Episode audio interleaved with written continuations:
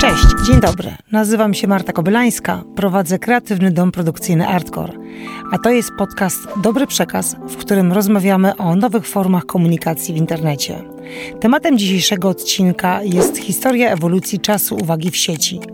Przyjrzymy się wspólnie wynikom badań na ten temat i zastanowimy, czemu w dzisiejszych czasach tak trudno jest utrzymać zainteresowanie widzów na dłużej niż kilka minut i co to oznacza dla nowoczesnego marketingu.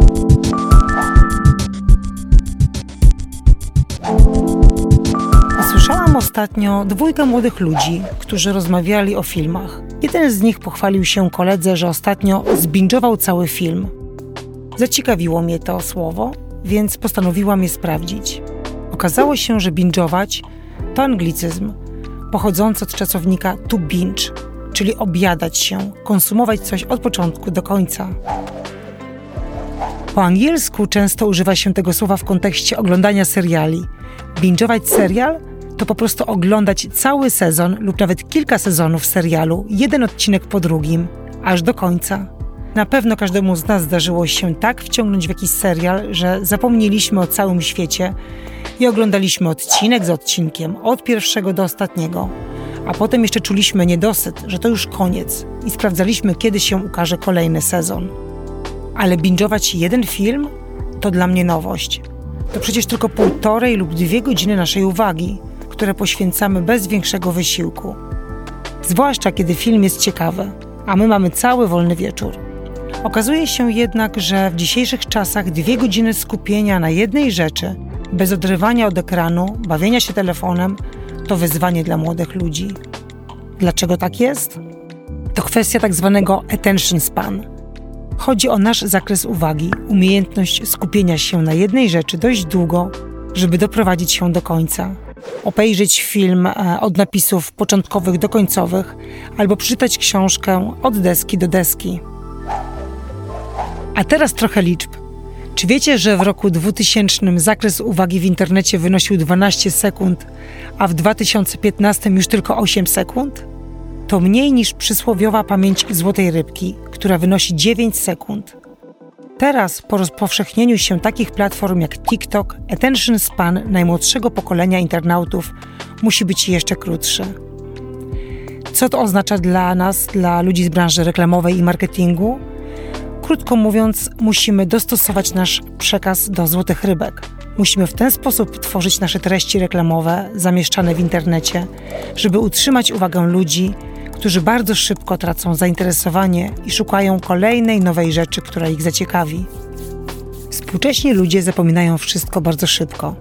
25% nastolatków zapomina o szczegółach z życia swoich bliskich i znajomych, 7% ludzi nie pamięta o swoich własnych urodzinach, a 39% codziennie zapomina o czymś lub gubi jakiś przedmiot.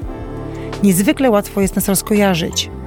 Pracownicy biurowi sprawdzają swoją skrzynkę mailową średnio 30 razy na godzinę, czyli co dwie minuty, a telefon ponad 1500 razy tygodniowo, czyli średnio przez 3 godziny i 16 minut dziennie. A co z przeglądaniem treści w internecie? Sprawa wygląda niestety podobnie. Czytamy jedynie około 28% tekstu na landing page'ach firm i produktów. To bardzo mało. Średni czas, jaki spędzamy na tego rodzaju stronach, wynosi zaledwie 10 do 20 sekund.